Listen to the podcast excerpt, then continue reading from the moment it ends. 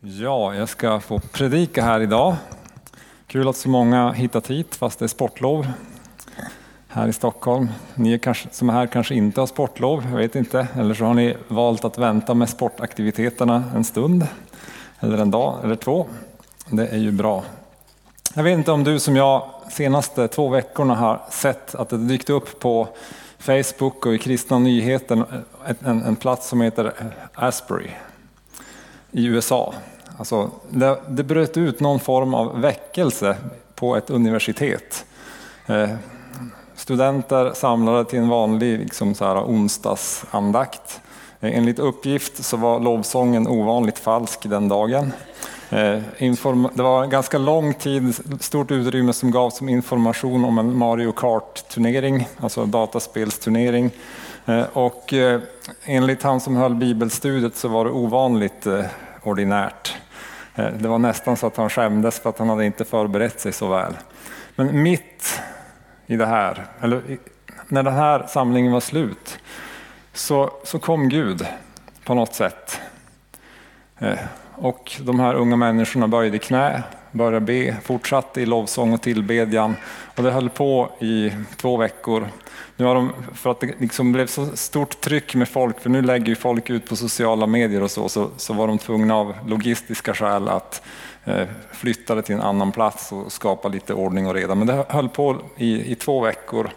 Och enligt så här karismatiska experter, om det nu finns några sådana, så, eh, så, så, som var där, så, så hade de inte upplevt alltså den, den typen av gudsnärvaro tidigare. Alltså Gud var i rummet och gjorde något väldigt, väldigt speciellt. Och det här väcker i alla fall en längtan i mig efter mer av Gud. Men det är väldigt långt till USA och man kan ju också, när man följer saker i nyheter och på sociala medier så kan det också uppstå lite blandade känslor. Eh, säkert i oss. En viss eh, svensk skepsis eh, mot andliga fenomen. Är det Gud som verkar eller är det människor som, som gör att det händer? Men samtidigt så har i alla fall jag, jag tror att vi som församling en, en längtan efter att få se mer av Gud och Guds närvaro. Samtidigt så har vi också stora behov. Både i samhället omkring oss som vi behöver möta. Vi har egna behov. Det kan vara den egna sjukdomen eller den egna kampen. Eh, deppigheten som inte vill släppa greppet. Den där elräkningen som du kanske bekymrar dig över. Eller någon situation som du står i som känns omöjlig på olika sätt. Och i det insikten att jag räcker inte till vi som församling räcker inte till. Så vi har en fantastisk församling. Det är inte så. Vi är, eh, det, här är en, en otroligt härlig plats att vara. En otroligt härlig, härlig gemenskap. Jag ska predika lite mer om det här. Men, men eh, vi räcker ändå inte till på egen hand. Och dagens predikan handlar om att vi är levande stenar i ett andligt husbygge. Det är vi. Alltså, utan Jesus så är vi bara en stenhög. Men Jesus kan bygga oss till ett andligt hus.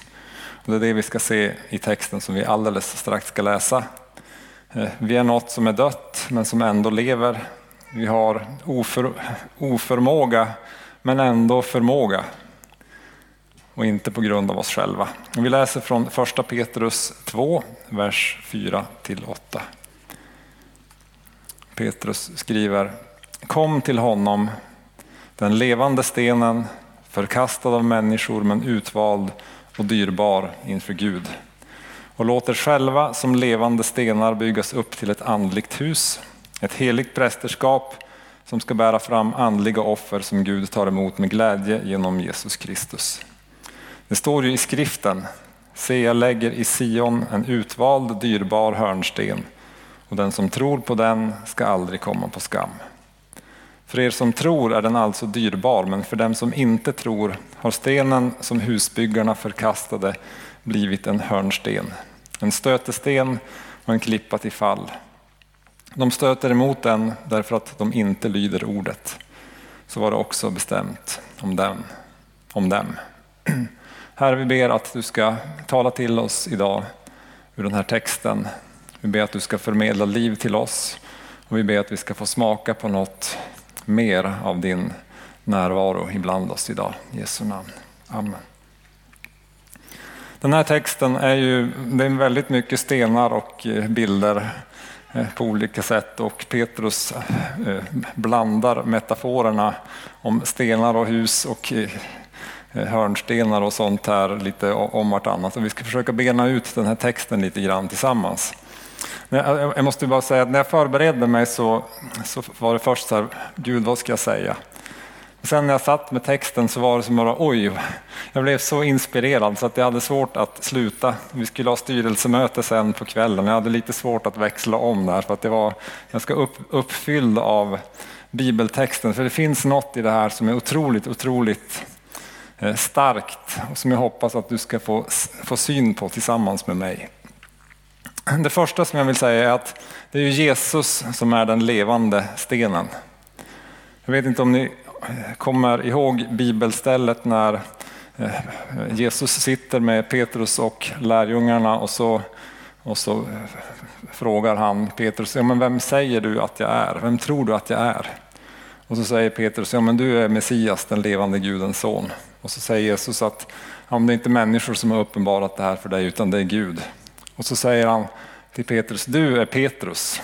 Petrus betyder ju klippa. Så du är Petrus. Och så säger Jesus, men på den här klippan ska jag bygga Guds församling. Ska jag bygga min församling. Så Jesus menar sig själv. Det, är han som är klippan. Och när Petrus skriver den här texten så anar jag att det är den här bilden som han har med sig. Om Jesus som, som klippan som församlingen ska byggas på. Den levande stenen hörnstenen som vi ska komma in på alldeles strax. Jesus som klippan som församlingen, huset byggs på. Och det är där Petrus tar in bilden av hörnstenen. För det är Jesus som är hörnstenen. Vi sjöng lovsången här tidigare att Jesus är hörnstenen. Eh, varför är det viktigt att sjunga om det? Liksom? Det är en väldigt märklig bild på Gud. Om du, om du tänker på det. En, en sten. Eh, vi har en levande Gud och det är en levande sten, men, men, i alla fall en lite märklig bild när man tänker på det. Men i ett antikt husbygge, som ett tempel till exempel, så var ju hörnstenen den bärande stenen. Det var den viktigaste eh, stenen i hela bygget.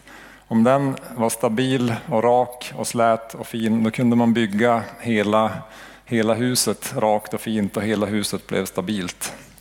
Så hörnstenen var den, den viktigaste stenen i husbygget.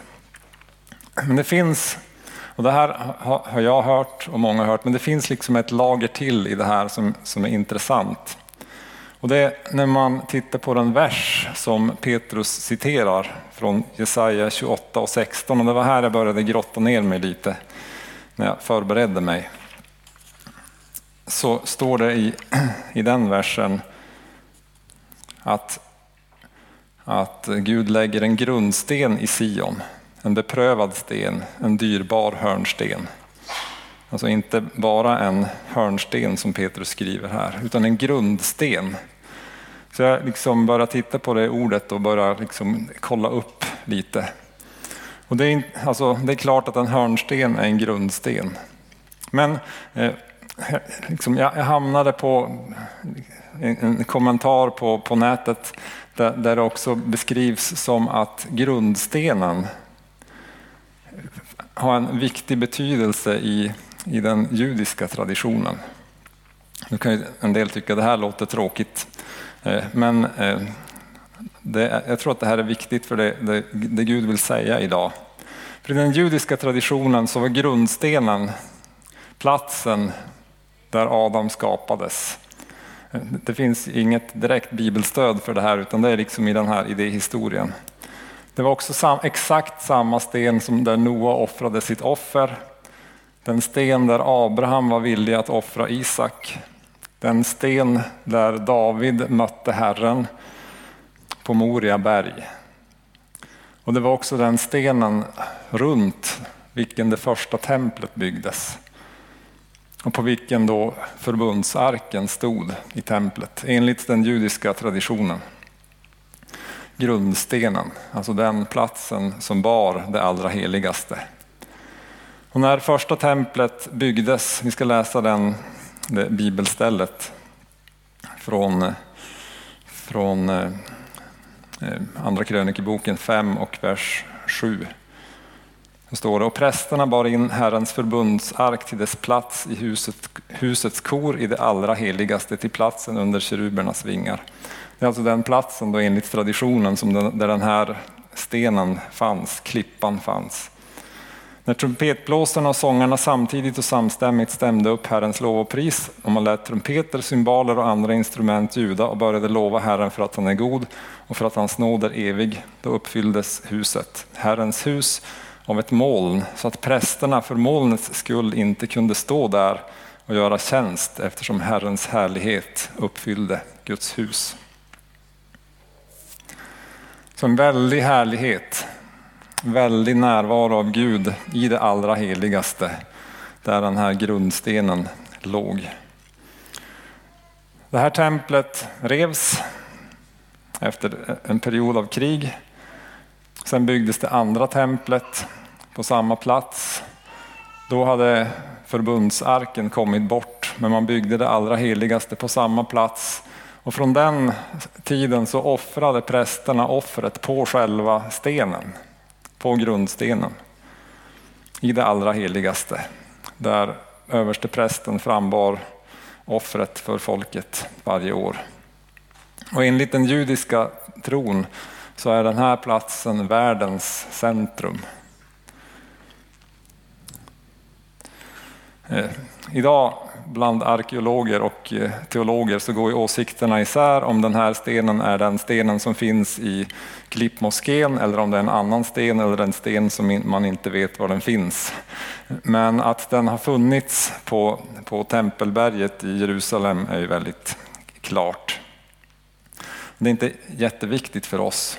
För det Petrus säger det är att Jesus är den verkliga grundstenen i, det, i den riktiga helgedomen i himlen.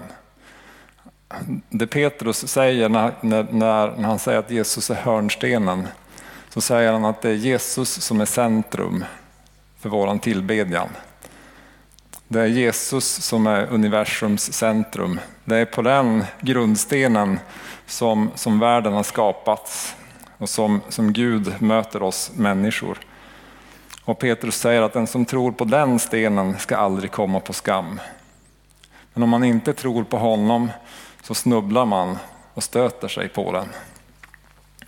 Eh, då blir det en sten som man ramlar över. Så det här är ett stort statement av Petrus, att Jesus är universums centrum. Han är den levande stenen. Och det är ju när vi som är döda, som kommer i kontakt med honom, som vi får liv. Vi blir levande stenar. Eh, jag gör en liten så här utvikning här bara, men jag, så här, eh, onödig ingenjörskunskap från Trafikverket. Eh, visste ni att Carl von Linné trodde att stenar växte? Han, han, var helt övertygad om det och alltså Carl von Linné han var ju eh, kanske världens någonsin främsta botaniker liksom, och sorterade alla blommor och så i olika familjer och arter och så. Och gav dem latinska namn. Men han trodde att stenar växte. Han försökte bevisa det under hela sin livstid men lyckades aldrig. Eh, och alltså en trafikverksförklaring till det här det kallas för kärllyftning.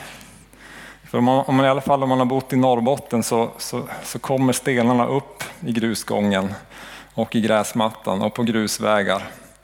Så man kan ju liksom tro att de växer, men det som händer när marken fryser är att det finns fukt i den och då sväller marken. Och då kommer stenen lite upp och så ramlar det in lite grus in under och sen nästa år så är den ett par centimeter högre upp.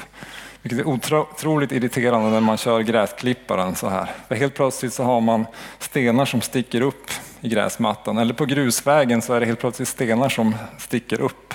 Så man kan få för sig att stenar växer. Och det hade Linné fått för sig. Men var icke oroliga. Stenar är döda. De växer inte av sig själva. Men Jesus kan ge det döda liv genom sin ande när vi kommer till honom. Eh, en del av er har läst Astrid Lindgren och om riddar Kato som har ett hjärta av sten. Och det här med stenhjärta är en klassisk bild av döda och hårda hjärtan. Men enligt Bibeln, enligt Hesekiel, så, så kan, vi, kan de här hårda stenhjärtarna få nytt liv. Hesekiel skriver, jag ska ge er ett nytt hjärta och låta en ny ande komma in i er. Jag ska ta bort stenhjärtat ur er kropp och ge er ett hjärta av kött. Jag ska låta min ande komma in i er och göra så att ni vandrar efter mina stadgar och håller mina lagar och följer dem. Alltså att Guds ande kommer in i oss. Och då kan det som är mänskligt och dött få liv av Jesus. Och eftersom vi då får liv av Jesus och vi överlåter oss till honom så kan Jesus bygga upp ett andligt hus av oss. En död stenhop, en folksamling med människor kan Jesus bygga till ett tempel för Gud, ett tempel för sin närvaro. Han kan göra oss då till ett heligt prästerskap och Jessica predikade om det för ett par veckor sedan, så lyssna mer på den predikan om prästerskapet, att vi också är präster. Men Jesus bygger sitt tempel för att Guds närvaro ska vara tillgänglig på jorden. Så templet, tabernaklet, templet, det andra templet var platserna för Guds närvaro på jorden. Eh, det var den här fantastiska närvaron som när templet invigdes, eller när eh, närvaron var så stark i tabernaklet att människor inte kunde stå, människor kunde inte närma sig för Gud var så otroligt påtaglig. Eller som den här väckelsen i Asbury, när det eh, händer något speciellt, en sorts extraordinär härlighetsnärvaro av Gud.